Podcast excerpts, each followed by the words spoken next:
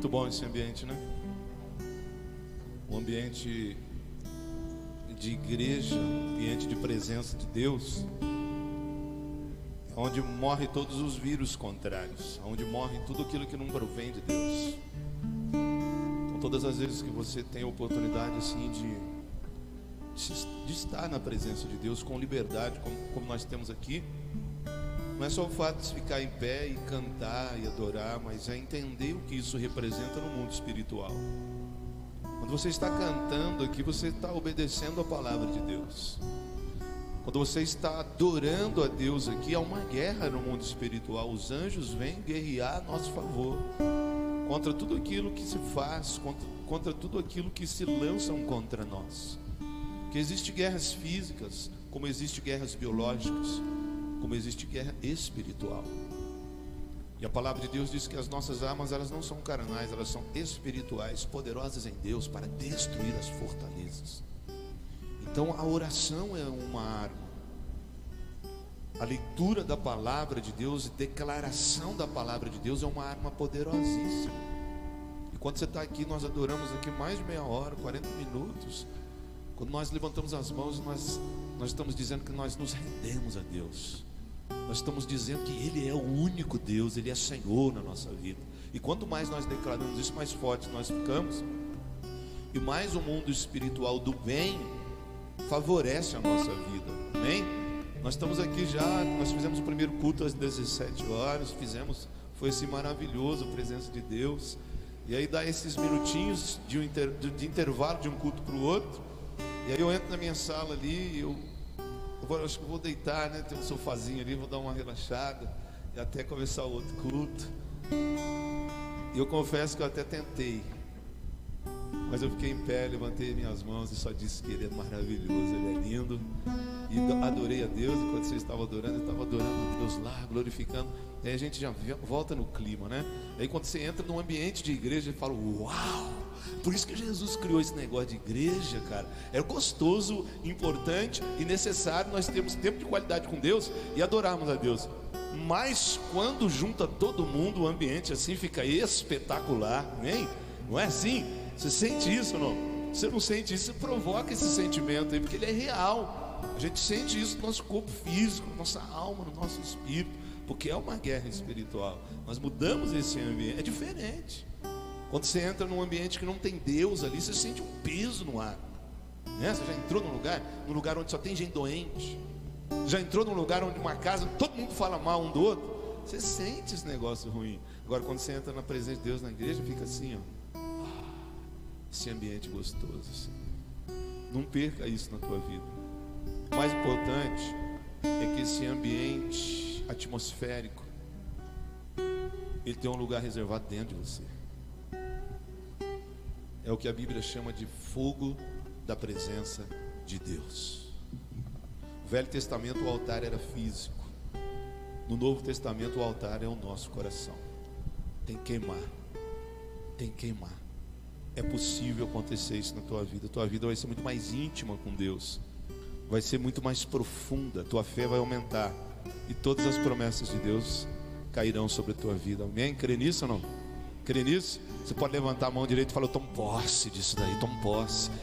Vou falar sobre isso hoje, da tua posição, para que as coisas aconteçam. Porque Deus já prometeu, mas muitas vezes nós não vivemos, porque nós não cremos. Mas hoje nós vamos sair daqui todo mundo crendo, amém? Eu não vou perder essa viagem. Eu saí da minha casa para sair daqui totalmente abençoado nessa noite, amém? Glória a Deus. Ficar sentado um pouco, você já ficou em pé, mas fecha teus olhos, adora Deus mais um pouquinho. Nós já vamos entrar na palavra de Deus já. O tempo está muito bom. Vamos adorar a Deus mais um pouquinho. Prepara teu coração para ouvir a palavra de Deus. Isso aqui é uma oração. Faça essa oração na tua casa, faça a tua oração. Abri a minha vida, confessei os meus pecados, declarei as minhas culpas, não mais as ocultei. Pela comunhão e oração dos santos, me sinto perdoado para sempre.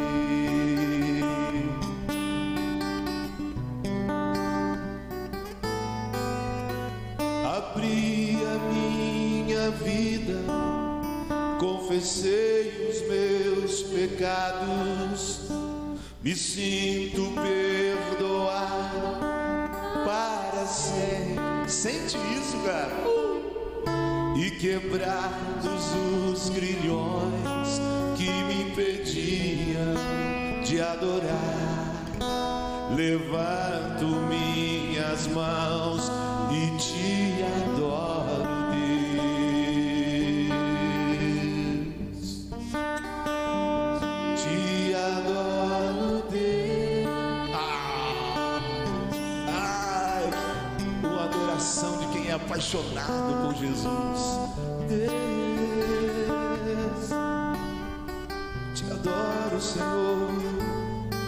Eu te adoro aqui na tua casa, eu te adoro na minha casa, eu te adoro dirigindo meu carro, eu te adoro quando eu vou dormir, eu te adoro todas as manhãs quando eu acordo, eu te adoro, eu te adoro.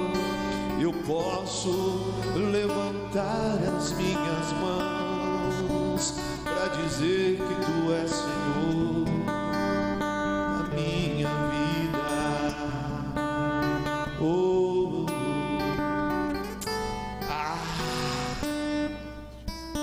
eu quero ir pro céu rápido. Você provoca isso na tua vida. Porque tem muita gente na igreja que deixou se vestir de uma capa religiosa. E Deus não tem nada a ver com religiosidade, cara. Deus tem a ver com relacionamento. É por isso que ele mesmo colocou a situação de que a igreja é a noiva. Ele é o noivo, nós somos a noiva e nós vamos casar, gente. O relacionamento é sério. Não é ficar, não, meu. Não é paixãozinha de adolescente, nem flertar, nem namorico, não, meu irmão. Ele falou assim: eu proponho que você seja minha noiva na terra. E como que é a noiva esperando casamento com o noivo? É o que? É trairagem? É o que? Não, sem sentimento? É uma preparação para juntar para sempre.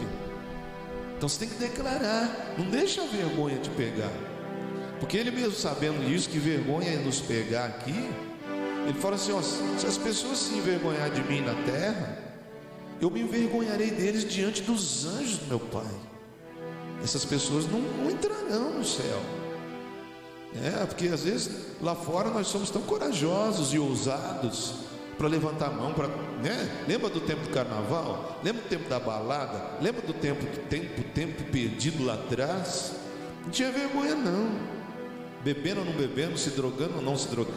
Tá. Agora chega na igreja, é levantar as mãos mesmo, porque os grilhões da vergonha já foram quebrados. Os grilhões do peso da religiosidade, do medo, de qualquer outro sentimento que nos priva de adorar a Deus, porque Ele é digno, já caiu por terra. E se tem um lugar que nós temos que adorar a Deus, esse lugar é no próprio corpo de Cristo, na igreja. Então você vem, eu sei que você veio buscar algo, eu sei que você veio, precisa de algo, mas honra Ele, honra Deus. Por favor, leva essa vida de honrar a Deus. Amanhã quando você levantar da tua casa e abrir a porta do teu carro, você abre a porta para Jesus. Você vai lá no passageiro, abre a porta e fala assim: Jesus, por favor, seja o primeiro na minha vida. Porque a Bíblia em Colossenses está dizendo isso, capítulo 1, versículo 15, que Ele é o primeiro em todas as nossas coisas, né? Então nós vamos ser que nem um crente mundano, que só lembra de Jesus na hora que precisa, que só lembra de Jesus na hora do perigo, que serve a Jesus, mas não conhece Ele. Então provoca isso na tua vida, andar com Ele, viver com Ele, ter relacionamento com Ele. Você vai começar a ouvir a voz dEle, você vai começar a sentir o cheiro, você vai começar a ter uma percepção, aquilo que a Bíblia chama de discernimento espiritual, vai começar a levantar na tua vida, aumentar na tua vida. Mas você vai entender que os dons espirituais podem ser acessíveis a você, que os milagres podem acontecer com maior frequência na tua vida. Nós não podemos perder para o mundo lá fora. Porque se a gente sai daqui, nós vamos numa festa do mundo, está todo mundo feliz, papapá. E na igreja, por um tempo atrás, você entrava num culto, parecia uma coisa fúnebre. A luz acesa, pessoas de cara feia, de cara fechada. Então, o diabo, ele furtou o entendimento espiritual do que é fazer um culto a Deus. Fazer um culto a Deus é se ajuntar para alegrar na presença de Deus. Fazer um culto a Deus é vir ouvir uma palavra crendo que tudo que vai ser dito, nós vamos acontecer, vai acontecer na nossa vida. E se não acontecer, nós vamos provocar que isso aconteça, porque para isso Deus nos deu autoridade. Então, meu, faz as coisas acontecer, começando pela adoração, quebrantamento. Deus ainda procura os verdadeiros adoradores. E é por isso que ele fez questão de plantar essa igreja aqui no centro da cidade. Porque existe igrejas muito melhores do que nós aí, mas eles estão muito empenhados na palavra, eles estão muito empenhados em profundidades de descobertas teológicas, e nós só estamos preocupados com uma coisa aqui: adorar e agradar aquele que morreu por nós. O resto vai acontecer normalmente. Então, por isso que eu fiz questão de, seguindo uma ordem de Deus, de colocar o nome nessa igreja de adoração a Cristo. O nosso cartão de visita aqui é adoração, cara. Pessoa que não quer adorar a Deus, eu não digo que vai ficar na igreja, ela não vai poder entrar no céu, porque no céu é um lugar de adoração, porque no céu é um lugar que não terá silêncio, porque no céu é um lugar que séculos pelos séculos os anjos ficam dizendo assim: santo, santo, santo é o Senhor dos exércitos, e toda a terra está cheia da tua glória. Eu não sei como que é isso, como é que eu falo isso para sempre? Mas coisa de Deus não se entende. Eu sei que vai ser bom, eu sei que eu vou gostar, eu sei que você vai estar lá comigo. Pode dar um glória a Deus aí?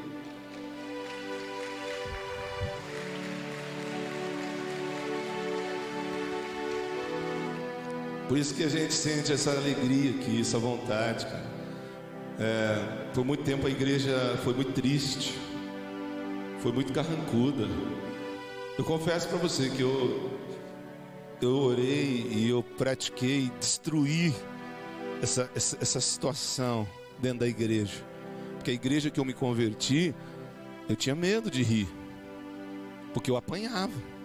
Tinha uns homens muito, muito religiosos do meu lado. Era uma igreja que trabalhava para Deus de uma forma diferente ao qual nós trabalhamos hoje. Eu ficava aqui no altar sentado, muito novo, Deus começou a me levantar. E eu com 31 anos, de menor ainda, né?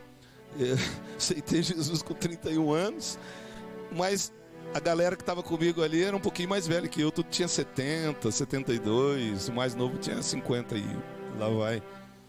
Então era um povo mais assim, travado, né? Mais enferrujado, não dava glória a Deus. Eu fui batizado com o Espírito Santo e eu ficava assim meio louco, assim, ficava olhando feio para mim. Eu falei, mas quem está errado nessa história, Deus? Sou eu? Será que não é isso que você quer? Poxa vida, cara, eu não bebo mais, eu não cheiro mais cocaína, mas estou sentindo uma alegria maior do que eu senti no mundo, eu não posso liberar isso. Aí lá na frente Deus falou para mim, não é você que está errado, não, eles que perderam a minha direção. Eu falei, então o senhor vai fazer um negócio, ou o senhor vai transformar essa igreja aqui, então o senhor me dá uma, que aonde eu for, eu vou acreditar que eu sirvo um Deus vivo, e quem andar comigo vai ter que entender isso, vai ter que levantar a mão, porque nós não estamos mortos, porque nós temos saúde, e se tiver alguém doente aqui, vai ser curado hoje em nome de Jesus, mas que você vai adorar Jesus, você vai! Oh! Porque ele morreu para que você tenha saúde, tenha fé, creia nele, tenha uma atitude diante dele. Né? Imagina, a Bíblia fala assim que as pessoas do mundo, quando entrar na igreja, verdadeiramente elas vão ver que Deus está no nosso meio. Agora você vem para a igreja assim, o vírus já bateu na trave na tua vida, já quase pegou, né? Pode emprego, às vezes fechou e tal. Aí chega na igreja, um lugar onde você vai receber e vai mudar a vida. Aí você chega assim, ó. Poxa, eu tenho que ficar em pé, pô. Nem leu que lá no céu não tem cadeira. Nem leu no templo que não tem referência de cadeira. O serviço de sacerdote, ministrar dentro do templo é sempre em pé, numa atitude de sacrifício. Imagina. Entrar dentro da igreja, ver pessoas, todo mundo mascarado. Ninguém ri. Ninguém dá glória a Deus. A pessoa fala, ah, sabe uma coisa? Eu acho que eu vou ficar lá no mundo, tá mais alegre lá.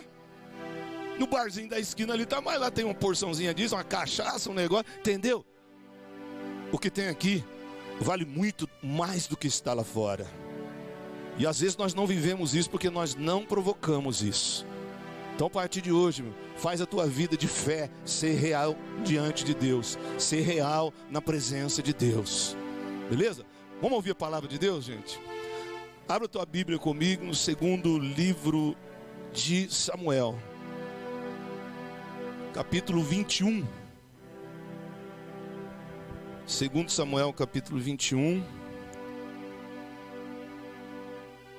Eu creio que Deus vai falar com você mais uma vez.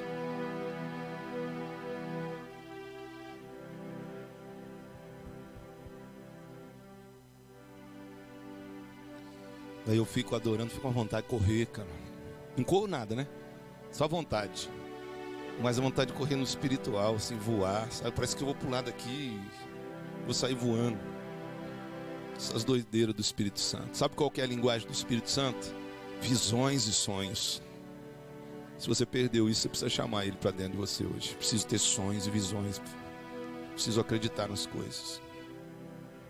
Segundo Samuel, capítulo 21 e o versículo 15, diz assim a palavra de Deus: tiveram mais os filisteus uma peleja contra Israel, e desceu Davi, e com ele os seus servos, e tanto pelejaram contra os filisteus que Davi se cansou. E Isbibenob, que era dos filhos do gigante, cuja lança pesava 300 siclos de cobre, e que cingia uma espada nova, intentou ferir a Davi. Porém Abisai, filho de Zeruia, o socorreu e feriu o filisteu e o matou. Então os homens de Davi lhe juraram, dizendo: nunca mais sairás conosco a peleja, para que não apagues a lâmpada de Israel. Amém? Então nós vamos meditar um pouquinho e vamos ver o que o Espírito de Deus nos ensina em cima desse texto. Então o texto fala sobre o rei Davi, o famoso rei Davi. O rei Davi, né, que era um homem de guerra, que era um homem guerreiro. O rei Davi que quando começou o ministério dele, começou como? Não começou cantando, não. Ele não começou orando, ele começou matando gigante. Quer dizer, ele começou na luta, começou na guerra. Ele era um homem de guerra. Ele era um homem assim, tão de guerra que Deus não deixou ele fazer o templo. Deus falou: não, Davi, nas tuas mãos tem muito sangue. Nas tuas mãos tem muita morte, então para fazer o meu templo, a minha casa, tem que ser assim, por mãos assim, mais puras, mais purificadas, né? Eu levantei você com outro propósito, né? Davi, ele derrotava os inimigos de Deus. Os povos que Davi matava eram povos ruins, eram pessoas que tinham uma outra religião, que não respeitavam Deus. As pessoas praticavam sexo livre, as pessoas matavam os próprios filhos, tinham sacrifícios humanos, dependendo do Deus que eles serviam, como Deus Moloque. Então, esses inimigos, Deus mandava matar, porque aquelas pessoas não iam querer servir a Deus, aquelas pessoas não tinham um coração pronto a se arrepender e a reconhecer que só tem um Deus. Então, aquelas, na parte antiga, no Velho Testamento, essas guerras que para nós hoje simbolizam as guerras espirituais eram físicas, e Davi era um desses homens que Deus levantou para matar, tanto que a história diz que quando ele chegava no acampamento tinha que se ferver a água e jogar na mão dele para descolar a mão dele da espada que estava colada, agarrada na espada por causa do sangue das pessoas que tinham matado. Então esse homem era um homem de guerra, era um homem que não levava desaforo para casa. Davi era rei, sim, era um homem muito bom, né? A Bíblia diz que ele tinha um semblante gentil, bonito, um jovem assim, que se olhava para ele não dava nada, mas o homem, quando pegava a espada na mão, ele matava o gigante. Ele ia para a guerra, ele não recuava, não. Era um homem guerreiro. E agora chega um ponto na vida dele que ele vai para mais uma guerra, contra gigante ainda. E ele já tinha matado gigante, mas agora acontece alguma coisa. E ele vai lutando, vai se cansando, a espada vai pesando. E ele ia perder, ele ia morrer. E a palavra de Deus que nós lemos diz que um soldado dele foi lá, viu a situação, socorreu ele. Foi lá e matou esse gigante que queria matar Davi. e socorreu Davi cansado. Tem uma outra tradução que diz que ele quase morreu. E aí ele é socorrido, a guerra acaba, eles ganham. E aí os soldados dele fazem uma reunião e falam: rei, meu senhor, o senhor não pode mais ir para a guerra. O senhor não está mais apto a ir para a guerra, porque o senhor vai acabar morrendo. E Davi, provavelmente o homem de guerra que era, ele falou: não, eu preciso estar. E eles falaram: não, o senhor não vai, deixa que nós vamos para a guerra. O senhor não pode mais guerrear, o senhor não pode mais lutar, porque nós não queremos que se apague a lâmpada de Israel. Ou seja, a parte de Deus na vida de Davi. Porque Davi era um homem de guerra, mas era um homem segundo o coração de Deus. Ele era um homem que obedecia a Deus, que lutava, que matava, mas era um homem que se quebrantava na presença de Deus. Ele era um homem que quando se tratava de inimigo, ele não pensava duas vezes, ele tomava frente para tomar os territórios ocupados. Mas quando ele era para a hora das coisas de Deus, aquele homem era uma outra pessoa. Ele descia do cavalo, guardava a espada e não queria nem saber com a roupa que estava. Ele pulava mesmo, fechava o olho, adorava, escandalizava. Porque ele era referência. E os soldados, quando viram isso, falaram: Senhor, deixa que nós vamos lutar, porque eu sei que o Senhor é um bom guerreiro, mas a parte mais importante da tua vida é a tua ligação com Deus. O Senhor não é só um rei, o Senhor não é só um guerreiro, o Senhor é uma direção de Deus para a nossa vida. O Senhor não pode morrer para que não se apague a lâmpada de Israel. E quando eu li esse texto, Deus me deu essa palavra. Eu quero colocar esse tema nessa mensagem dessa noite, que é hora de parar. Porque assim como o próprio Davi, ele não queria parar, ele achava que não era hora de parar. Eu quero começar fazendo uma pergunta: o que é que precisa ser parado na tua vida para que não se apague a lâmpada de Israel na tua vida? Então, antes de nós entrarmos no assunto, eu quero que você abra o teu coração de entendimento e guarda essa pergunta: o que é que precisa parar na tua vida? Porque, querendo ou não, gostando ou não, algumas coisas têm que ser paradas na nossa vida. Talvez coisas que nós somos tão bons, talvez coisas que nós gostamos, talvez coisas que nós não admitimos não fazer mais. Mas esse texto nos ensina que certas coisas da nossa vida têm que ser arrancada, tirada, parada, para que nós possamos viver toda a extensão do nosso dia, dos nossos dias. E essa ministração não é para que eu arranque de você coisas necessárias que você faz, mas para que você veja o que é desnecessário, que está consumindo a tua vida e que pode pôr um fim na tua vida antes da hora. Boa essa palavra? É real. Davi morreu velho e farto de dias, e uma menina virgem sentada na cama dele, só para fazer carinho nele, passando toalhinha molhada na testa. Morreu na bênção, porque ele parou antes da hora. Porque mesmo tendo promessa, se ele continuasse a insistir: não, eu vou para a guerra, sim, eu posso fazer isso, eu posso fazer isso, eu vou fazer, eu vou continuar assim, não ia chegar nesse ponto não. Deus ia ter que levantar outro no lugar dele. Pensa aí, cara. O que você precisa parar na tua vida? Porque tudo vai parar, cara. O que te atrapalha com Deus? O que te atrapalha de ser feliz? O que te atrapalha que você está dentro da casa de Deus, é filho de Deus, mas não tem bênção de Deus? Talvez até já tenha morrido em alguma situação.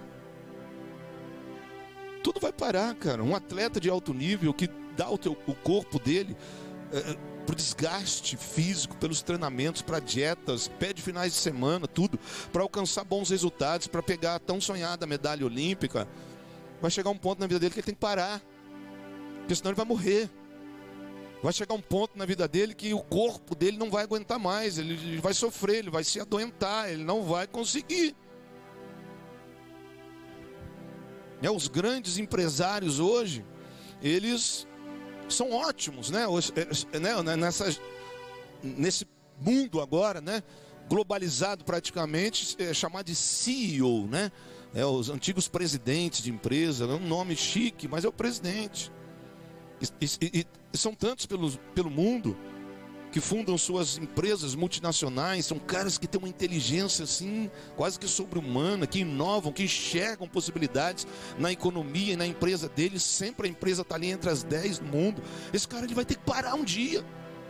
Ou seja, você pode ser bom em qualquer coisa, mas vai chegar um momento que você tem que parar, porque senão a tua vida vai morrer, você vai perder tua vida vai ser posta um ponto final, e a morte vai tomar lugar na vida. Então é assim. E às vezes, pelo amor de Deus, Deus nos para. Eu, por exemplo, eu tive que ser parado, porque eu não queria ser crente, cara. Eu entrei na igreja, alguém investiu na minha vida, eu vinha no domingo igual você, ouvi uma palavra não tão boa quanto essa. Ouvi uma palavra e, né, eu era tocado pelo Espírito de Deus, e era na frente, adorava, tal, pá, chorava, sentia um negócio legal. Aí segunda-feira minha era assim, como se eu saísse para fora da porta da igreja e falava: deixa esse negócio aí, domingo que vem eu volto a viver esse pouquinho de novo. E vivi uma vida completamente contrária do que eu ouvi ali. Sabe o que deu? Deu ruim, cara. Deu ruim.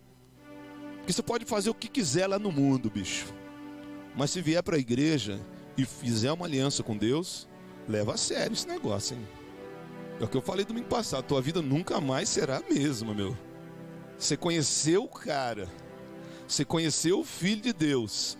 Tua vida nunca mais será mesmo. Não se mete nesse negócio. A Bíblia diz assim: calcula antes se dá para você, porque se você não andar direitinho, vai ser pior do que os que não conheceram. Investe, fala, calcula, vê. Você vai para a guerra, isso é a obra de Deus, isso é a vida com Deus. Você gosta de uma coisa errada, de um pecadinho, de um vício, pá, meu, bora. Põe um maço de cigarro no bolso, uma cachaça aí e morra. Mas se veio para a igreja, tem que mudar de vida, cara. E Deus não foi diferente comigo, que eu quis fazer assim. Ah, vim aqui, não. Eu vim aqui só para pegar uma bênção, eu vim aqui porque a situação tá tão difícil para mim. Mas eu vim aqui, eu ficava bem uma semana, parece que tinha uma atmosfera diferente. Mas daí eu continuava fazendo a mesma coisa lá. E aí Deus teve que pegar o meu carro e jogar ele para baixo de uma ribanceira de 80 metros. Retorceu todos os ferros do carro e me retorceu lá dentro, junto, e o cara morto do meu lado. Aí quando eu vi a cena, bebedeira sara na hora, né? E eu falei: você quer saber de uma coisa? Eu vi o ferro decepando o meu pé e arrancou o sapato, tudo, e deixou o pé, né? Falei: rapaz, raspou, hein, meu? Fiquei pensando lá 2 horas na vida. Cheiro de gasolina, chovendo à noite, madrugada, o cara morto, e o negócio é real. Eu fiz uma oração lá, entreguei minha vida de verdade para Jesus no meio dos ferros lá. Falei: Deus, me dá só mais uma chance. Dá só mais uma chance, eu vou parar com essa patifaria.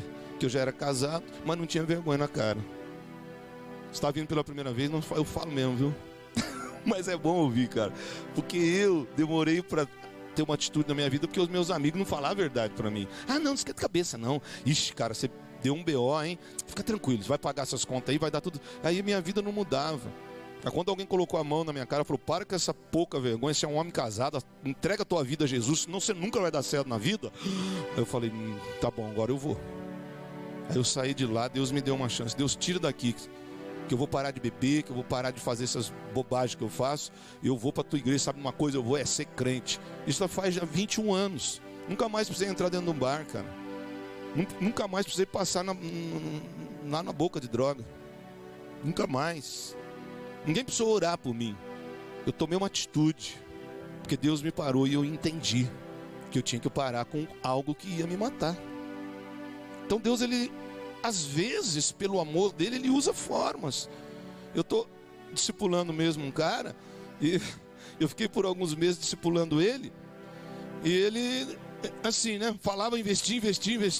Eu chego lá e aí leu os capítulos da Bíblia que eu mandei. Ah, não li. Oh, meu Deus. Tá bom, vai. Tudo bem, agora você lê. Então lê esse. Chego lá. Ah, não li. Ou você fez a oração direitinho, tal. Ah, não fiz. Ficou assim, né? E eu... Aí ele deu uma escapada, deu uma fugida, deu uma caída, pau. Agora Deus quebrou as duas pernas dele. Aí tá lá, as duas pernas pra cima, assim, né? Eu até tiro uma, né, meu? Aí eu ligo pra ele e falo, tá em casa? Ele demora um pouquinho pra responder, porque agora não pode sair da cama, né? Falei, então dá um tempo aí que eu tô chegando aí. Agora eu evangelizo ele. Agora ele tá lá, comprou Bíblia, tudo. Agora vai sair crentinho. Eu falei, Deus te parou, hein, cara? Que a vidinha que você tava levando, você ia pra cova, meu. Deus te parou, cara. Mas vamos tomar vergonha na cara, que uma crise doida tá aí fora. E você de perninha pra cima, que perna pro ar, que é isso? Aí eu já né, tiro sarro também, né? Mas Deus, ele usa essas coisas. Teve um outro amigo meu que Deus usou um amor. Ele se apaixonou por uma moça boa, uma mulher, e parou de sair assim, ó. Então, às vezes, Deus para. Mas, às vezes, Deus não para. Ele deixa para nós pararmos, como a situação de Davi. A última palavra foi dele. Os soldados disseram, Senhor, não vai. Ele não quis, não, eu vou, cara, eu posso fazer isso. Eles falaram, não, chegou a hora, para. Aí ele falou assim, tá bom, vai. Poxa, vai ser difícil para ele, né? O organismo dele, a vida, o espiritual dele era voltado para a guerra, para aquilo. Mas quando ele obedeceu, ele pôde viver mais tempo. Então, dentro desse assunto, eu sei que você sabe o que precisa parar na tua vida. Talvez é uma coisa tão simples, tão superficial, como tanto tempo gasto com a internet, tanto tempo gasto falando mal, tanto tempo gasto jogando conversa fora, e a tua vida não decola, a tua vida não vai. Talvez seja isso. Ou talvez seja algo mais grave. Talvez você precisa hoje romper com esse vício, romper com essa bebida, romper com essa vida sexual fora do casamento errada. Talvez você precisa romper com esses pensamentos que não são de Deus. Mas a palavra de Deus para a tua vida hoje é: abre os teus olhos e para. É hora de parar, para que não se apague a lâmpada de Israel na tua vida. Concorda comigo que muita gente morre antes da hora? Concorda comigo que a maioria das mortes que tem, claro, com muitas exceções, mas maioria, são pessoas que estão na hora errada, no lugar errado e fazendo coisas erradas. Quantos acidentes, quantas mortes, milhares, 50 mil mortes por acidentes. E muitas por conta da bebida, por conta de uma negligência, enfim. Quando você obedece a Deus, você vai viver toda a extensão dos dias que Deus escreveu para você. Então eu marquei aqui alguma coisa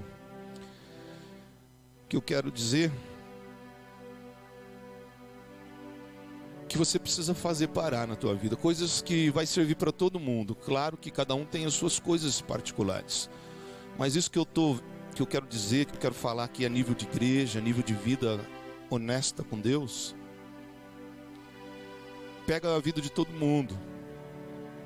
Porque eu estou vendo muita gente morrer, gente. Muita gente com promessa, muita gente com chamado, como Davi.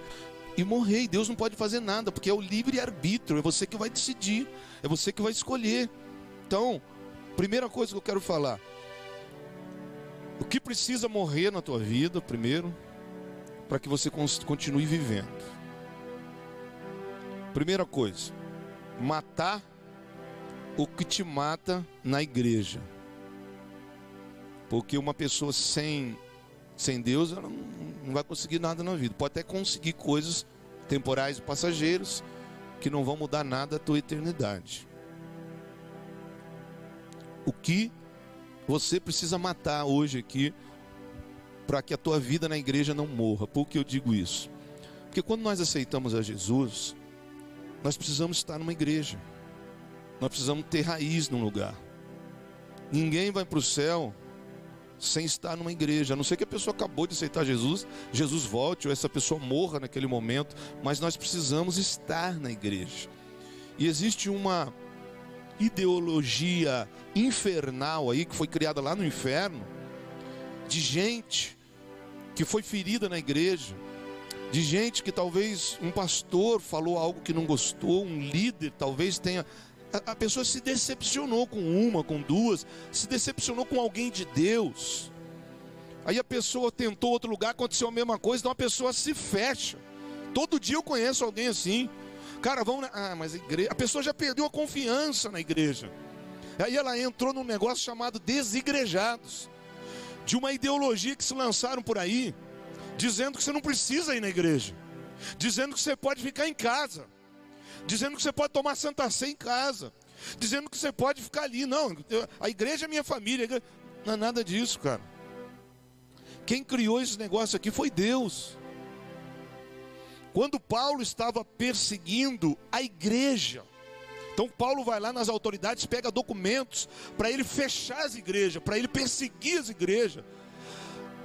O caminho dele foi interceptado. Quem apareceu para ele? Jesus. A luz brilhou, Jesus jogou ele para fora do cavalo, caiu no chão, ficou cego. Ah, e uma voz surgiu dizendo: Saulo, Saulo, por que tu me persegues? Consegue entender? Ele pegou o documento para fechar o quê? A igreja.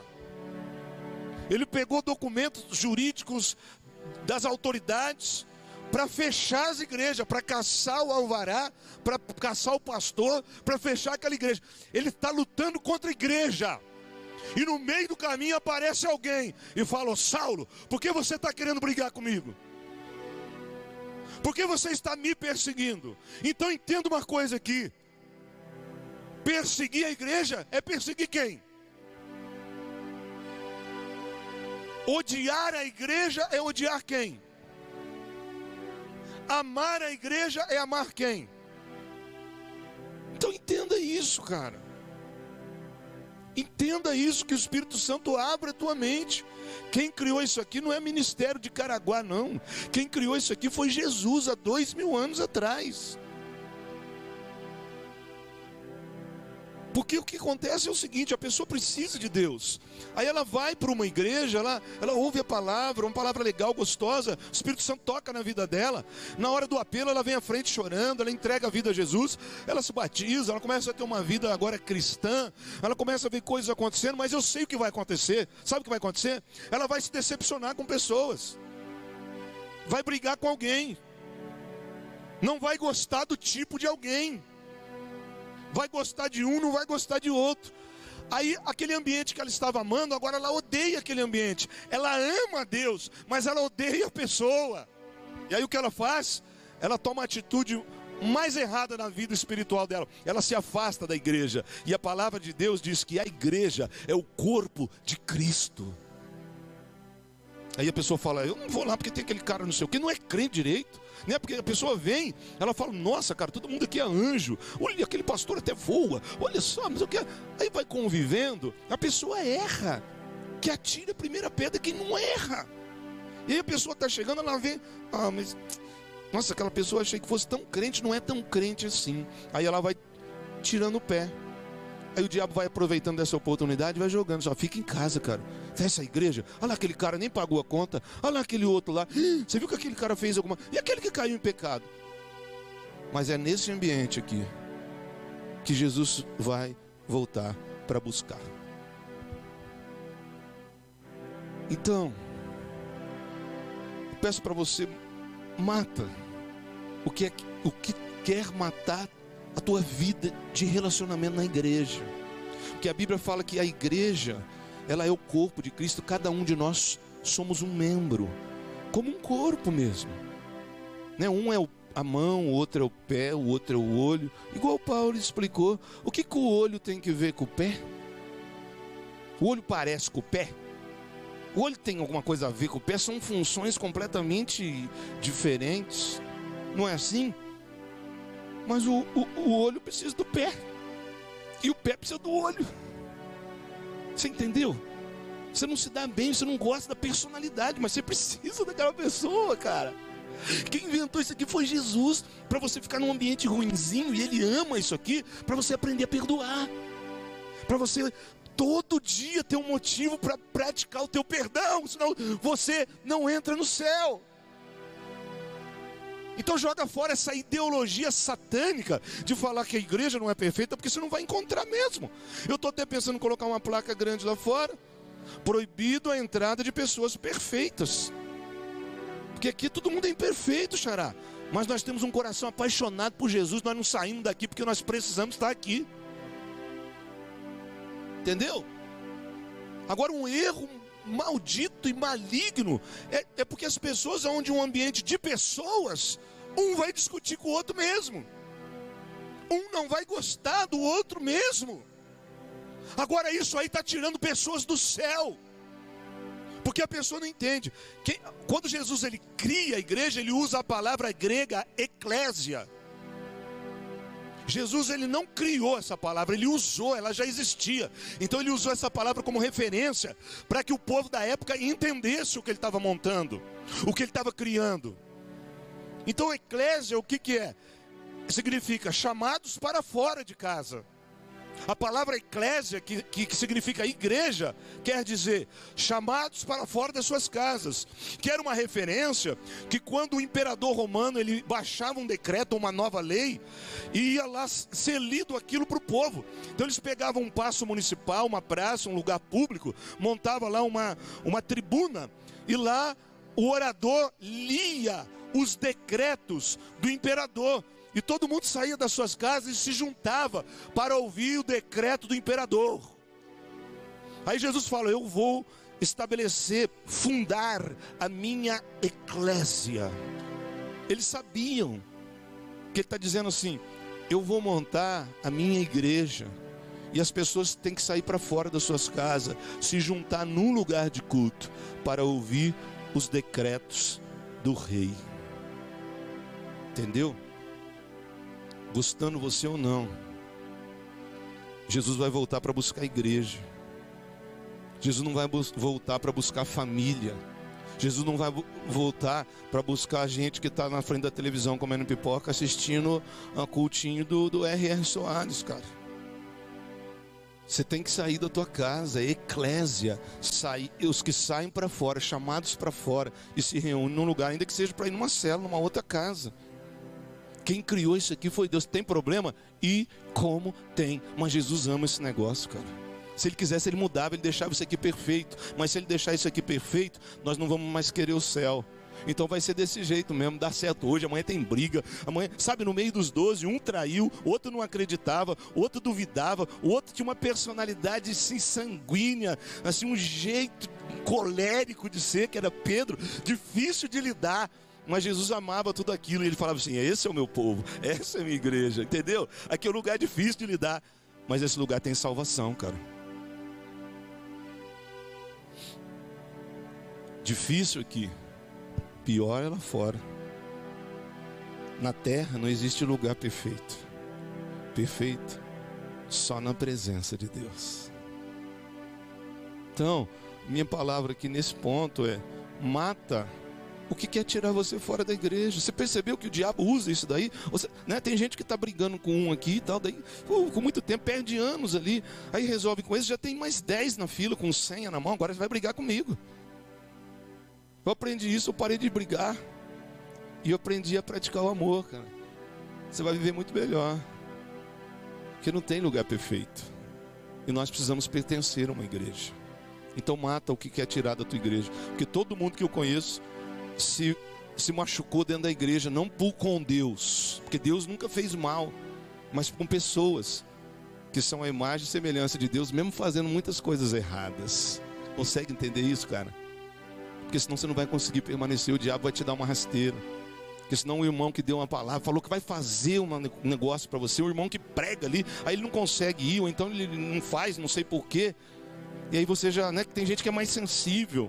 E aí já, poxa vida, mas lá no mundo as pessoas cumpriam a palavra, na igreja não cumprem. Então esquece isso aí, perdoa as pessoas, seja bom para as pessoas, mas não se afasta da eclesia de Deus. Jesus, ele ama isso aqui, ele vai buscar. Se tem um lugar que ele ama, é o corpo dele. Ele falou: é o meu corpo. Você acha que ele não sabia que ia ter briga? Você acha que ele não sabia que um não teria a mesma função que o outro? Mas ele inventou isso aqui. E se você quer ir para o céu, e se você acredita em Deus, você precisa pertencer à eclesia de Jesus.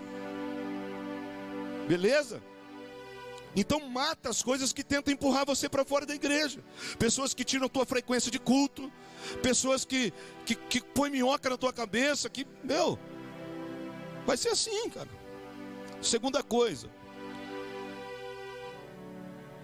Segunda coisa. Matar o que mata a sua fé. A primeira coisa, nós temos que pertencer à igreja.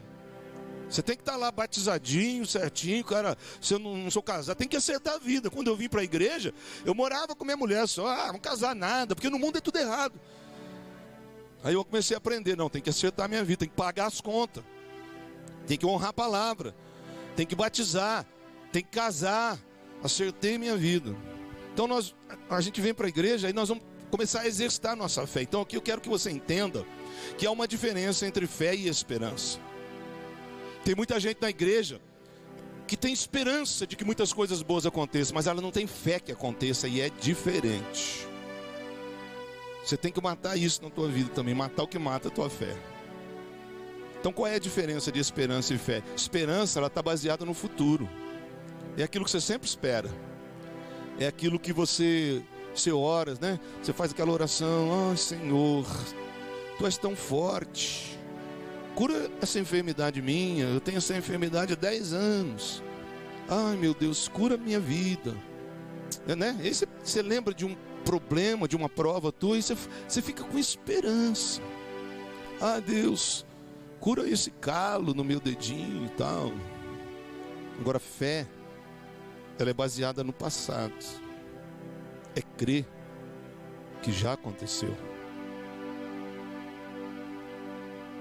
Esperança baseada no futuro. Fé baseada no passado. Tem gente que está tão mal na presença de Deus que não tem fé e nem esperança. E tem uma boa parte de pessoas que tem esperança e não sabe diferenciar. Então você precisa hoje transferir a esperança em fé. Porque viver com Deus é viver pela fé.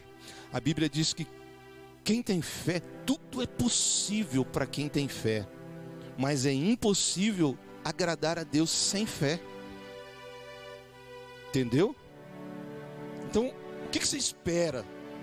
Quais são os teus planos? Eu levo o culto nessa igreja aqui para você participar. Não fique colocando coisas aqui não, porque a Bíblia diz assim, ó. Se você só ouvir, não vai adiantar nada, você tem que praticar. Então eu trago sempre uma mensagem para você colocar a tua mente para funcionar. O que você quer? O que você veio fazer aqui? Ah, você veio porque você não tinha nada para fazer? Então você entrou na porta errada. Porque aqui é um lugar de pessoas que tem muito o que fazer. Aqui é um lugar de pessoas que tem um comprometimento com Deus. De pessoas que vão morrer um dia e que vão para a glória eternamente viver com Deus. Mas o tempo que nós vivemos nessa terra, nós vamos viver um tempo de sucesso, uma vida plena, uma água qualquer não. A melhor água, o melhor lugar, a melhor bênção é o que Ele prometeu. Que o diabo vem para roubar, matar e destruir, mas Ele vem para que nós tenhamos vida e vida com abundância, cara. Mas às vezes nós não conseguimos viver isso porque nós só temos esperança. Olha, minha linda, quanto tempo faz que você está orando por isso? Ai, já faz 30 anos. Está vivendo na esperança. Que Deus que é esse? Que Deus que é esse que não arrumou a tua vida? Que Deus que é esse que não arrumou o teu casamento? Diferente de você falar assim, você orar assim, Senhor, a partir de hoje eu vou fazer as tuas coisas, porque a tua palavra está dizendo que se eu buscar em primeiro lugar na minha vida os interesses do teu reino e a tua justiça, todas as coisas correrão atrás de mim, que são bênçãos, e vão me alcançar, e eu serei abençoado. Eu vou conquistar muitas coisas. Ou seja, eu vou fazer alguma coisa para Deus e o meu casamento vai ser abençoado. Eu vou fazer alguma coisa para Deus e a minha enfermidade vai ser curada. Eu tomo posse disso. Está escrito, Isaías 53, as chagas de Jesus levou toda minha enfermidade, e hoje eu não saio daqui carregando essa doença. Eu tomo posse da minha cura hoje em nome de Jesus. É assim que Deus faz. Deu para pegar a diferença entre esperança e fé? Aí você já sabe onde você está. E eu tenho certeza que muita gente aqui já está um tempo na igreja da esperança. Ai, meu Deus, será que é hoje o meu dia? E eu digo para você, o teu dia foi desde o primeiro dia que você entrou na igreja. Mas você precisava ouvir essa palavra. Desde o primeiro dia que você entrou aqui, Deus já te salvou antes de você nascer. Desde o primeiro dia que você entrou aqui, Deus já abriu uma porta de emprego para você ganhar muito bem. Deus já te levantou como cabeça e não como cauda, por cima e não por baixo. Essa é a promessa de Deus. Eu vou usar o cara que mais teve fé na Bíblia. Quem é? Abraão, que é o pai da fé, ué. Nós somos filhos de Abraão espirituais, ele é o pai da fé. E Deus chama esse cara já velhinho, e a mulher dele também bem velha. E Deus é brincadeira, né?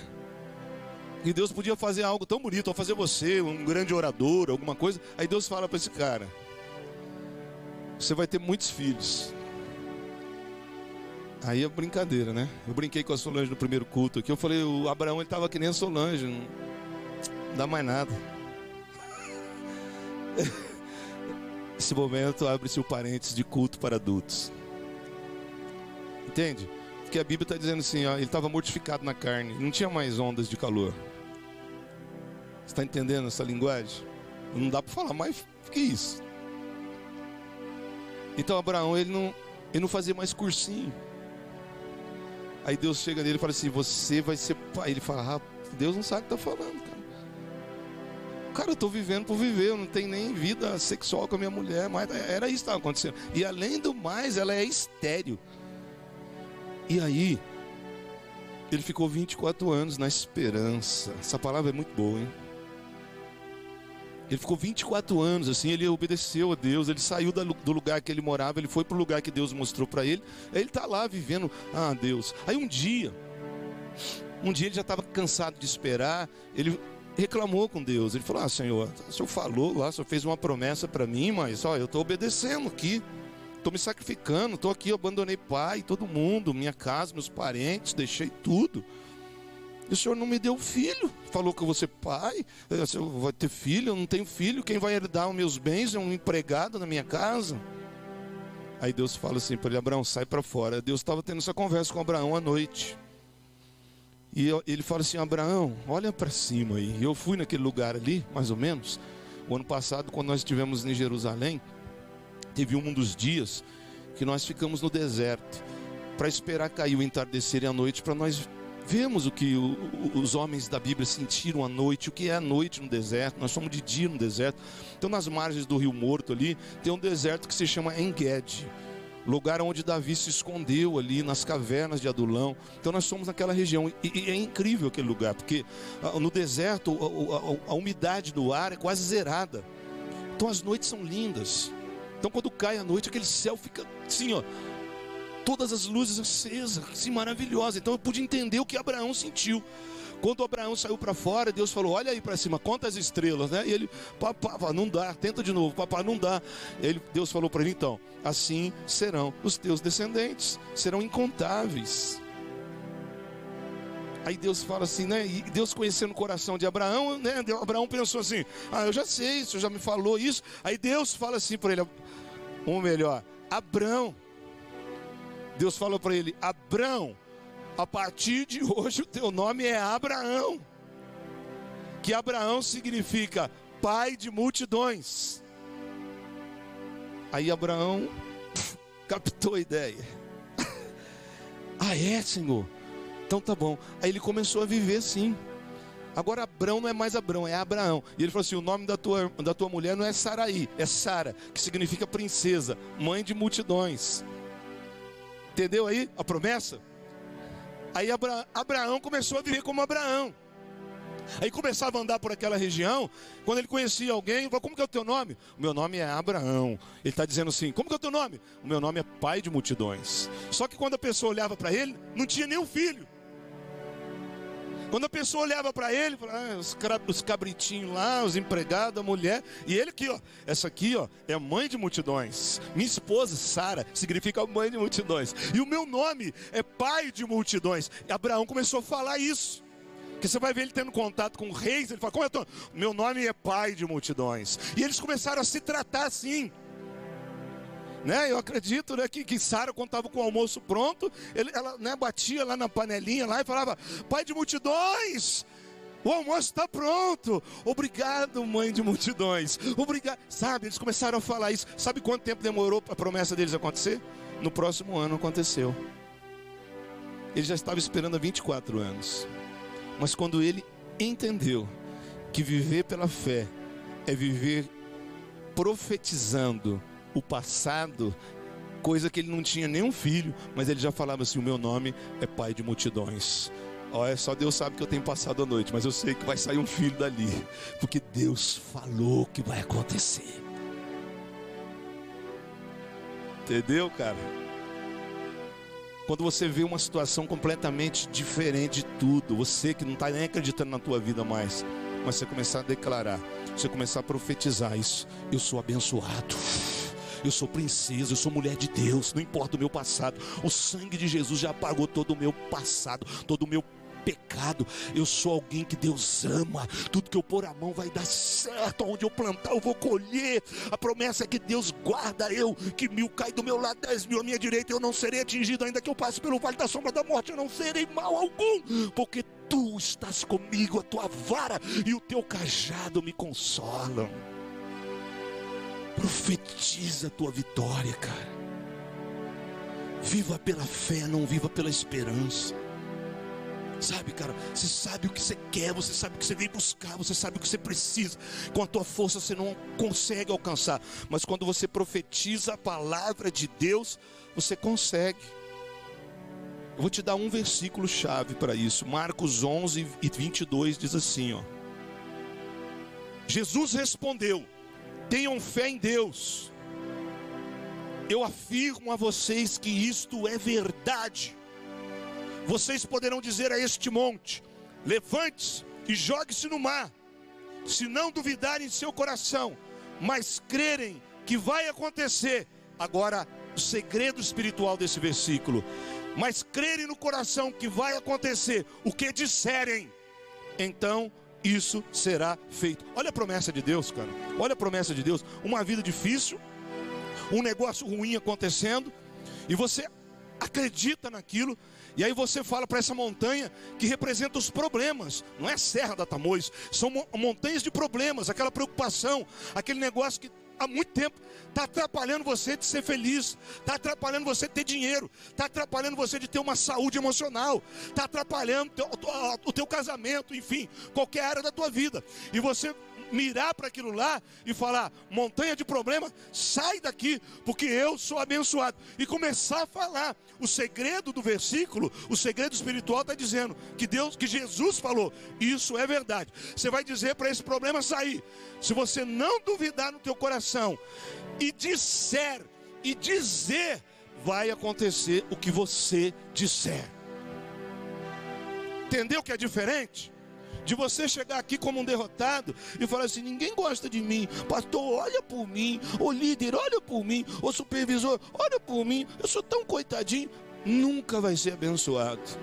Se você se portar diferente, ter uma atitude, cara, de fé, você vai apontar para o teu problema e vai falar: eu vou deixar esse negócio nesse altar aqui hoje, nós vamos queimar esse negócio tudo aqui, e eu vou sair daqui hoje curado, eu vou sair daqui rico, eu vou sair daqui abençoado, porque a palavra de Deus está me prometendo isso. E você começar a plantar isso, e você começar a dizer isso, e você começar a viver falando, profetizando isso, porque Jesus disse isso aqui. Diga para esse problema sair e continua dizendo: vai acontecer o que você disser. Quando a mulher do fluxo de sangue tocou na ponta do vestido, das vestes, da roupa de Jesus, ela foi curada na hora, porque ela teve fé. Aí Jesus falou: quem me tocou? Eu senti que saiu virtude, saiu poder de mim. Ah, quem foi? Foi eu, tal. Vem aqui no meio, dá o testemunho, porque quando você é abençoado, você tem que dar o testemunho. Aí ela dá o testemunho ali. Aí Jesus falou assim: ó, vai em paz, mulher. A tua fé te salvou. Não foi a fé de Jesus. Não é a minha fé que vai mudar a tua vida. É a tua fé. Deu para pegar? Mata o que mata a tua fé, no nome de Jesus. Quando entrares por essas portas, acredita que com fé tudo é possível. E terceira e última coisa: matar o que controla a sua mente. Isso aqui, para mim, é mais importante. Porque tudo começa aqui, né? As atitudes que nós tomamos, as decisões que tomamos, os movimentos que fazemos. Primeiro há um pensamento, há uma criação mental. Primeiro nós imaginamos, nós idealizamos lá dentro de nós. E daí nós tomamos uma atitude. Eu quando aceitei Jesus, eu fui bem radical. Eu queimei tudo que eu tinha do mundo. Queimei os discos do mundo. Quebrei as bebidas que eu tinha em casa. Eu tinha coleção de CD, dos Beatles, Bee Gees, coisa que vocês não conhecem, da minha época lá. Tá? E queimei tudo aquilo, aquelas coleções que ninguém tinha, tudo caro.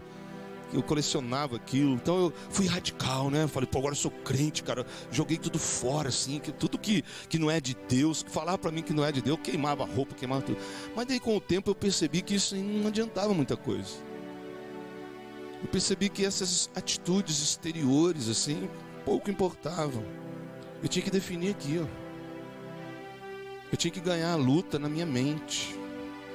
Porque é aqui que o diabo trabalha, cara. Que se eu não tivesse pensamentos puros, se eu não tivesse bons pensamentos diante de Deus, ia ser um desastre a minha vida com Deus. Você sabia que guardar a mente é responsabilidade tua?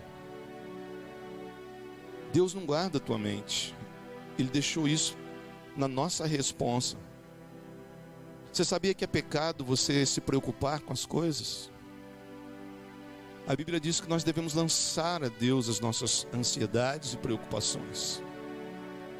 É algo que nós temos que fazer. Deus não quer robô santo. Ah, sim, Senhor, que faz. Não, Ele quer gente que sabe o que está fazendo. Ele quer gente que entende as coisas que Ele está determinando. Você que é dominado por pensamento de preocupação. Ai, meu Deus, fim do mês, o começo do mês, pagar a conta, pagar... Não adianta nada. Isso aí você está perdendo bênção na tua vida. Então mata o que está matando os teus bons pensamentos. Mata o que está dominando e controlando a tua mente. Gente, é muito sério isso que eu estou falando. Tem gente que não vai para o céu. Porque aqui na igreja tem uma capa, tem uma máscara. Mas dentro dele está podre. Dentro dela tá podre, sabe? A pessoa que, shalom, eu odeio esse cara, eu odeio esse cara. Esse tipo de gente não vai pro céu, porque tem que resolver isso aqui, cara. Sabe, aqui Deus, Ele nos julga pela intenção do nosso coração. Então, a primeira coisa que você tem que saber aqui, substitua os teus maus pensamentos por bons pensamentos. Cara, isso vai te dar uma qualidade de vida emocional e espiritual poderosa. Isso vai curar muitas enfermidades e traumas do teu passado. Substitua os teus maus pensamentos pela palavra de Deus. Tem que ser assim. É o que Abraão fez. Cara, nossa, meu Deus, não tem condição de ter um filho. Minha mulher é estéril. Mas Deus falou que vai dar certo. Então eu vou pensar só em coisa boa. Sabe, eu não quero nem saber, Sara. Sei que hoje à noite o negócio vai ferver. Hoje tem. Vai. Eu sei que Deus vai tirar um filho desse negócio. Entendeu, cara? É isso. Repita comigo assim. As bobagens que eu falo destroem as promessas de Deus. Beleza? É aquela historinha daquela cidade que tem uma ponte que as pessoas se matam, que é um sistema satânico e maligno que aconteceu até em Caraguá, né? Mês passado, a gente querendo pular de ponte aí. Então tinha uma cidade aí que as pessoas iam lá para se matar. Aí tinha um cara lá prontinho para pular. Aí chegou outro, falou: "Peraí, meu, não se mata não. Por que você vai se matar, cara? Conta o teu problema. O que é?" Aí ele começou a falar, né, dos problemas da vida. Ele começou a falar, eu vou pular. Não, cara, não, peraí, fala, o que é? Vou ficar ouvindo. Ele fala, falou uma hora. O cara ficou ouvindo, falou, rapaz, o que mais? Fala mais um pouco. Aí o rapaz contando os problemas da vida, reclamando do prefeito, da igreja, reclamando de Deus. Aí fala mais um pouco. Aí ele falou 3 horas. Aí os dois pularam da ponte. Pode rir, irmão, não é pecado não.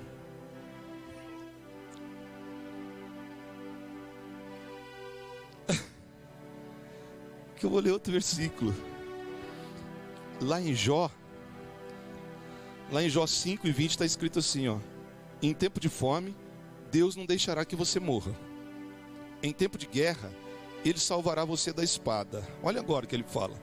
Ele o protegerá das más línguas.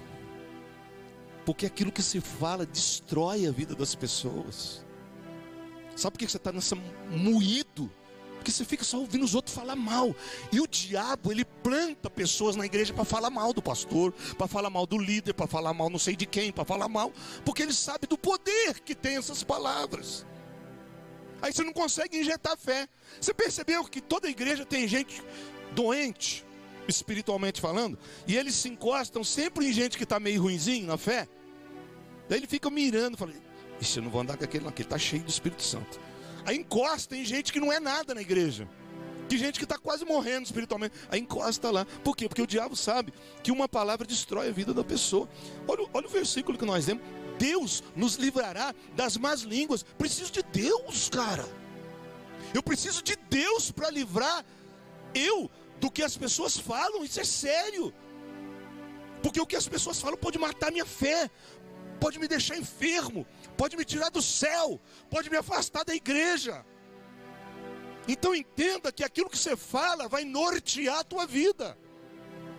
É isso que a palavra de Deus diz. Que pelo que você fala, você vai ser condenado ou você vai ser salvo. Que a nossa vida é como um leme de um navio, que faz o navio virar e ir para onde quer. Que a nossa língua é como uma faísca e que incendeia uma floresta inteira. Quer dizer, o poder da vida e da morte está na tua boca. É isso que a Bíblia diz, que se você crê no Senhor Jesus Cristo com o teu coração, e se você confessar com a tua boca, você será salvo. A palavra de Deus, ela está viva no teu coração, perto está de ti, na tua boca. Mas você prefere falar bobagem. É porque não sei quem está ruim, não sei porque... E você envenena as pessoas do teu lado, ou então é envenenado. Então a partir de hoje não aceita ninguém falar mal do teu lado. A partir de hoje mata o que está matando a tua mente. Mata o que está deixando você ser controlado por coisas que não são de Deus. No nome de Jesus, cara, isso é muito importante. Nós vamos tomar ceia daqui a pouco. Mas se você tomar ceia e abrir o teu bocão para falar bobagem, você não vai para o céu.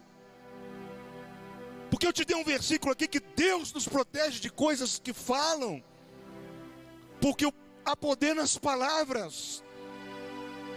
Porque o que se fala, você mata o futuro de um filho teu. O que você fala às vezes sem saber, fala porque é ruim mesmo, mata o outro irmão. E Deus não levantou a igreja para matar ninguém. Deus levantou a igreja como corpo de Cristo para salvar a vida de pessoas, para dizer coisas boas. Porque Caraguatatuba, o mundo aí fora está precisando de você bem. Está precisando de ver você bem fisicamente, espiritualmente, emocionalmente. Olha o que Jesus passava, cara.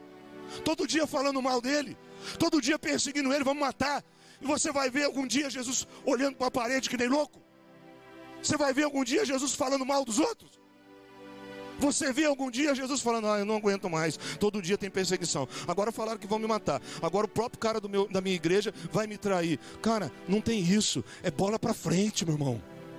Vamos, porque eu tenho uma obra para fazer. O meu pai está trabalhando até agora e eu não paro de trabalhar, porque eu tenho uma missão a cumprir. Eu vou chegar em algum lugar. É isso que você precisa. Para de ficar ouvindo bobagem. Solta essa estaca maligna hoje e fala: eu só vou ficar perto de gente que tem coisa boa para oferecer. Porque eu aprendi nessa palavra, cara, que palavras me matam, mas que palavras boas me fazem viver. Entendeu essa parte? Tua mente tem que ser possuída pelo Espírito Santo, cara. Não importa o momento de vida que você está passando agora, mas deixa fluir na tua mente as coisas que Deus fala. Vai dar certo, minha vida. pô, meu casamento está tão ruim. Mas o meu casamento é abençoado por Deus. Deus deu, e nenhuma criatura, nenhum homem, nem demônio vai poder separar-me da minha esposa, do meu marido. Eu sou abençoado, cara. Sabe, eu estou desempregado. Eu fui desempregado na pandemia, mas o meu Deus, Ele é a própria porta. Eu não vou precisar ficar pedindo para vereador, não. Eu vou falar é com Deus. Eu profetizo uma porta de emprego para mim. Eu vou ganhar 5 mil reais. Sabe, cara, profetiza o que você quer na vida. Profetiza, acredita isso. Eu vou formar numa faculdade, não. Eu vou formar em 2 faculdades. Eu tenho um futuro pela frente. Eu sou um jovem. Deus conta comigo. Eu não vou passar, não, nos lugares ruins sem vitória.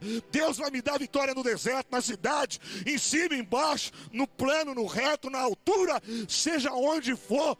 Eu estou abençoado em nome de Jesus. Dá para viver assim? Dá para viver assim? Que ó, tem gente com a mente muito, muito ruim, cara. E a boca fala o que tá cheio o coração.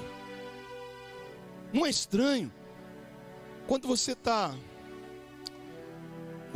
dentro da igreja, num lugar que você tinha que ouvir uma coisa boa, você ouve uma coisa que não tem nada a ver. Não é ruim isso, gente?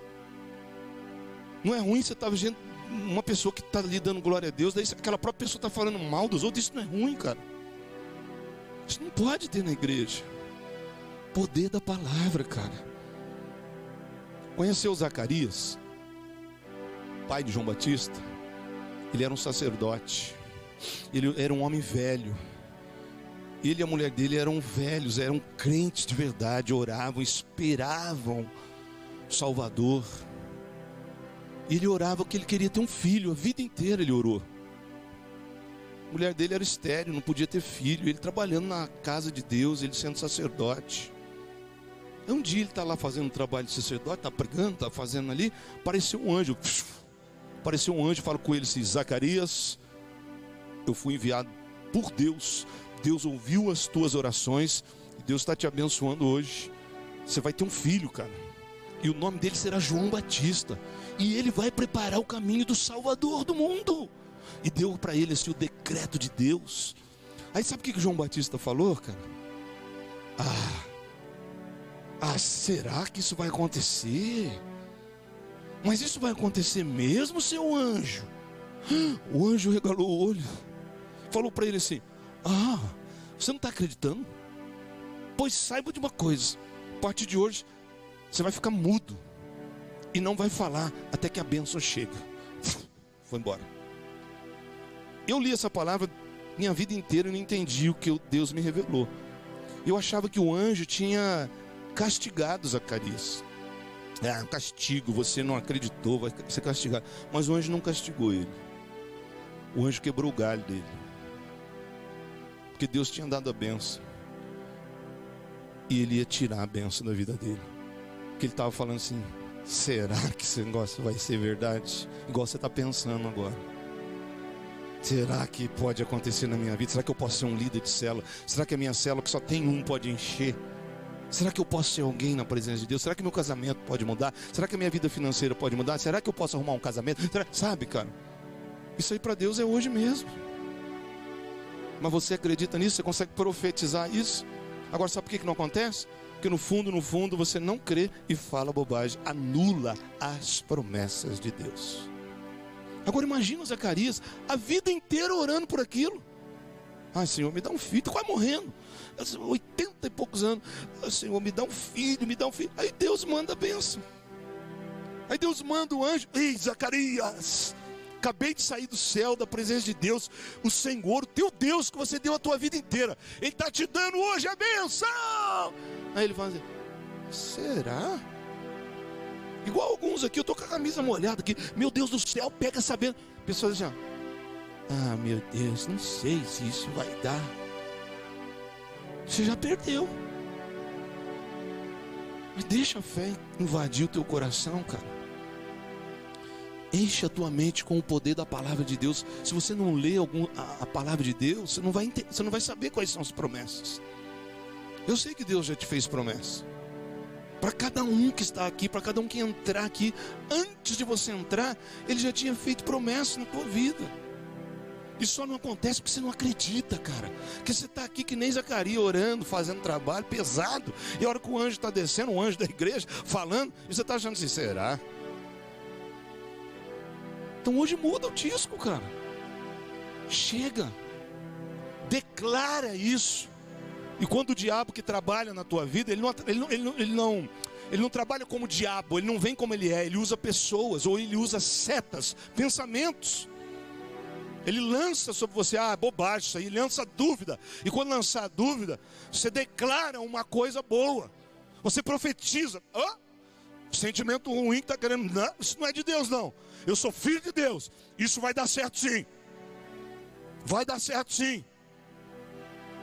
Profetiza isso, como eu quando fui voar a primeira vez. Fui lá com a minha família voar e estava voltando de Recife. E nós passamos do lado para entrar no avião, na cabine. E nós vimos o piloto. Minha filha viu. Eu nem vi, né? Ai, gostoso, vou voar de férias e tal. A minha filha viu o piloto, cara. E o piloto tinha 100 anos. O piloto estava acabado. O piloto estava velhinho. O cap estava torto na cabeça dele, encostado. Assim, ele estava dormindo, cara. A minha filha falou assim... Papai, é aquele homem que vai dirigir o avião?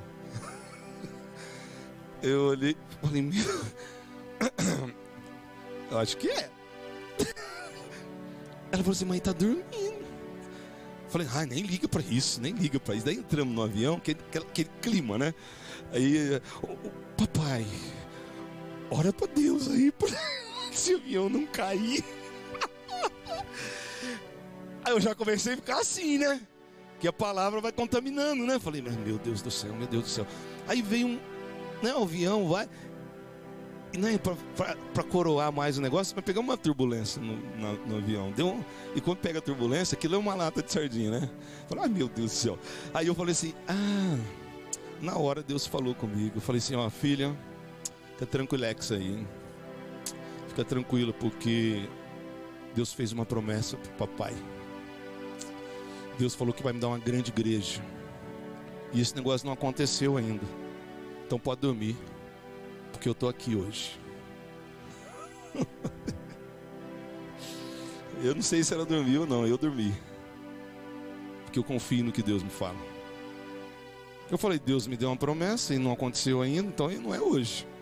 Não, vamos voar, e vou voar muitas vezes, todo ano. Até hoje.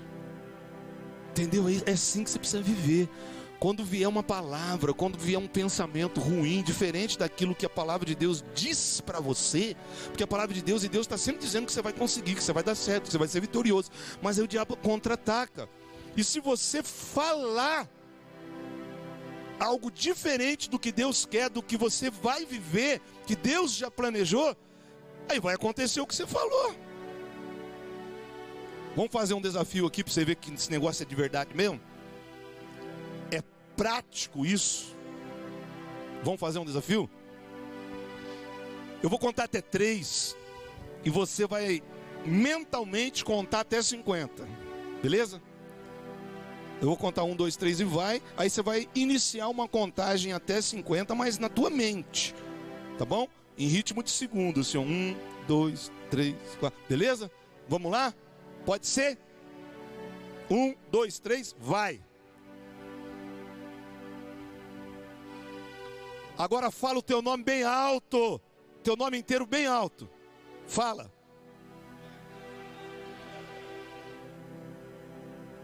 O que aconteceu com a contagem?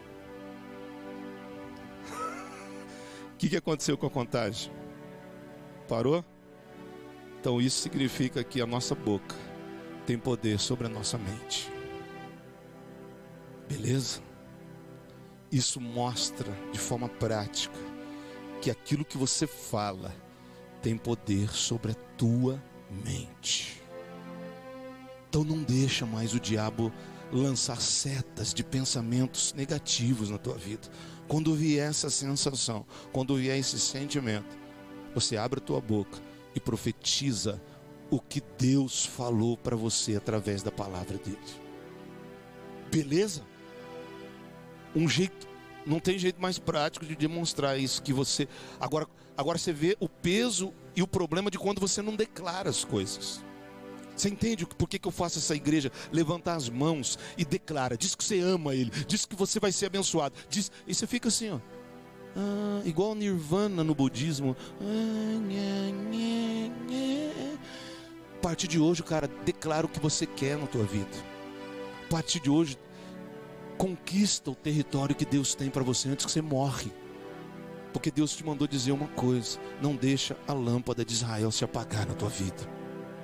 Mata as coisas que estão matando a tua fé, que estão tirando da igreja, que estão tirando o teu emocional, e provoca as coisas boas de Deus na tua vida.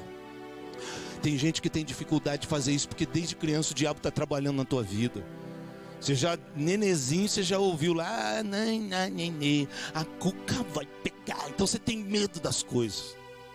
O boi da cara preta, pega o Flavião que tem medo de careta. Aí o Flávio vem, glória a Deus. Ah, acho que não vai dar certo não, porque já foi injetado, o diabo tá trabalhando nisso faz tempo. Olha as músicas do mundo, cara. Você não soube me amar, você não soube... Aí o cara não é amado por ninguém, não acredito que ninguém gosta dele, aí todo mundo tá contra ele, ele tem um espírito de inferioridade danado, porque o diabo tá trabalhando na mente dele através de frase, não é? Ai meu Deus, eu morri de rir. Já tá morrendo. Ai, tô morto de cansado. Oh, mas tá difícil as coisas, né? E aí vai, cara. Não é assim que é o dito popular? Só que você não tem que viver de acordo com o dito popular. Você tem que viver de acordo com a palavra de Deus.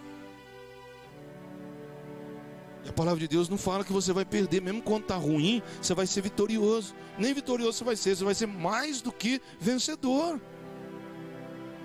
No nome de Jesus, hoje você se levanta, daqui a hora que você se levantar dessa cadeira, em nome de Jesus, que você se levante com outro espírito, um espírito de positividade, um espírito ligado a Deus, um espírito com a luz da presença do Espírito Santo na tua vida. E você larga hoje essa mala pesada de coisas negativas aqui. Em nome de Jesus, a tua vida vai melhorar de acordo com aquilo que você falar, de acordo com aquilo que você crê, de acordo com aquilo que você viver e dizer na tua vida. É assim, cara, isso está na nossa mão. Mas não morra antes da hora. Não entrega a tua vida antes da hora, mas viva até o último dia da extensão dos dias que Deus escreveu para você. E Ele quer que todos os filhos dele tenham vida longa.